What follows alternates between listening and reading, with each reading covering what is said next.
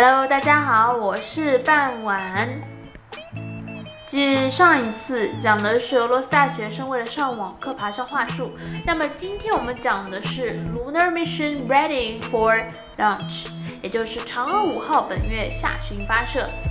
嫦娥 Five，嗯，好，我们开始今天的正题。Chang'e 5, the next mission in China's lunar exploration program, will be launched from the Wenchang Space Launch Center in Hainan Province before the end of this month, according to the China National Space Administration.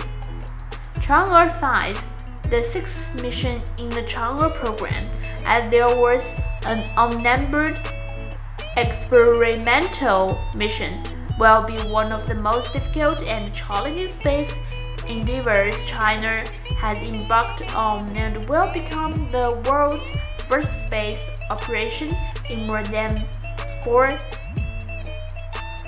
decades to bring lunar samples back to Earth. Its findings will facilitate scientists' research on the Moon's region and evolution. The administration said in a statement on Tuesday morning when the Long March 5 heavy lift carrier rocket, which will be used to lift the robotic probe, was moved to its launch pad at the Wenchang Center.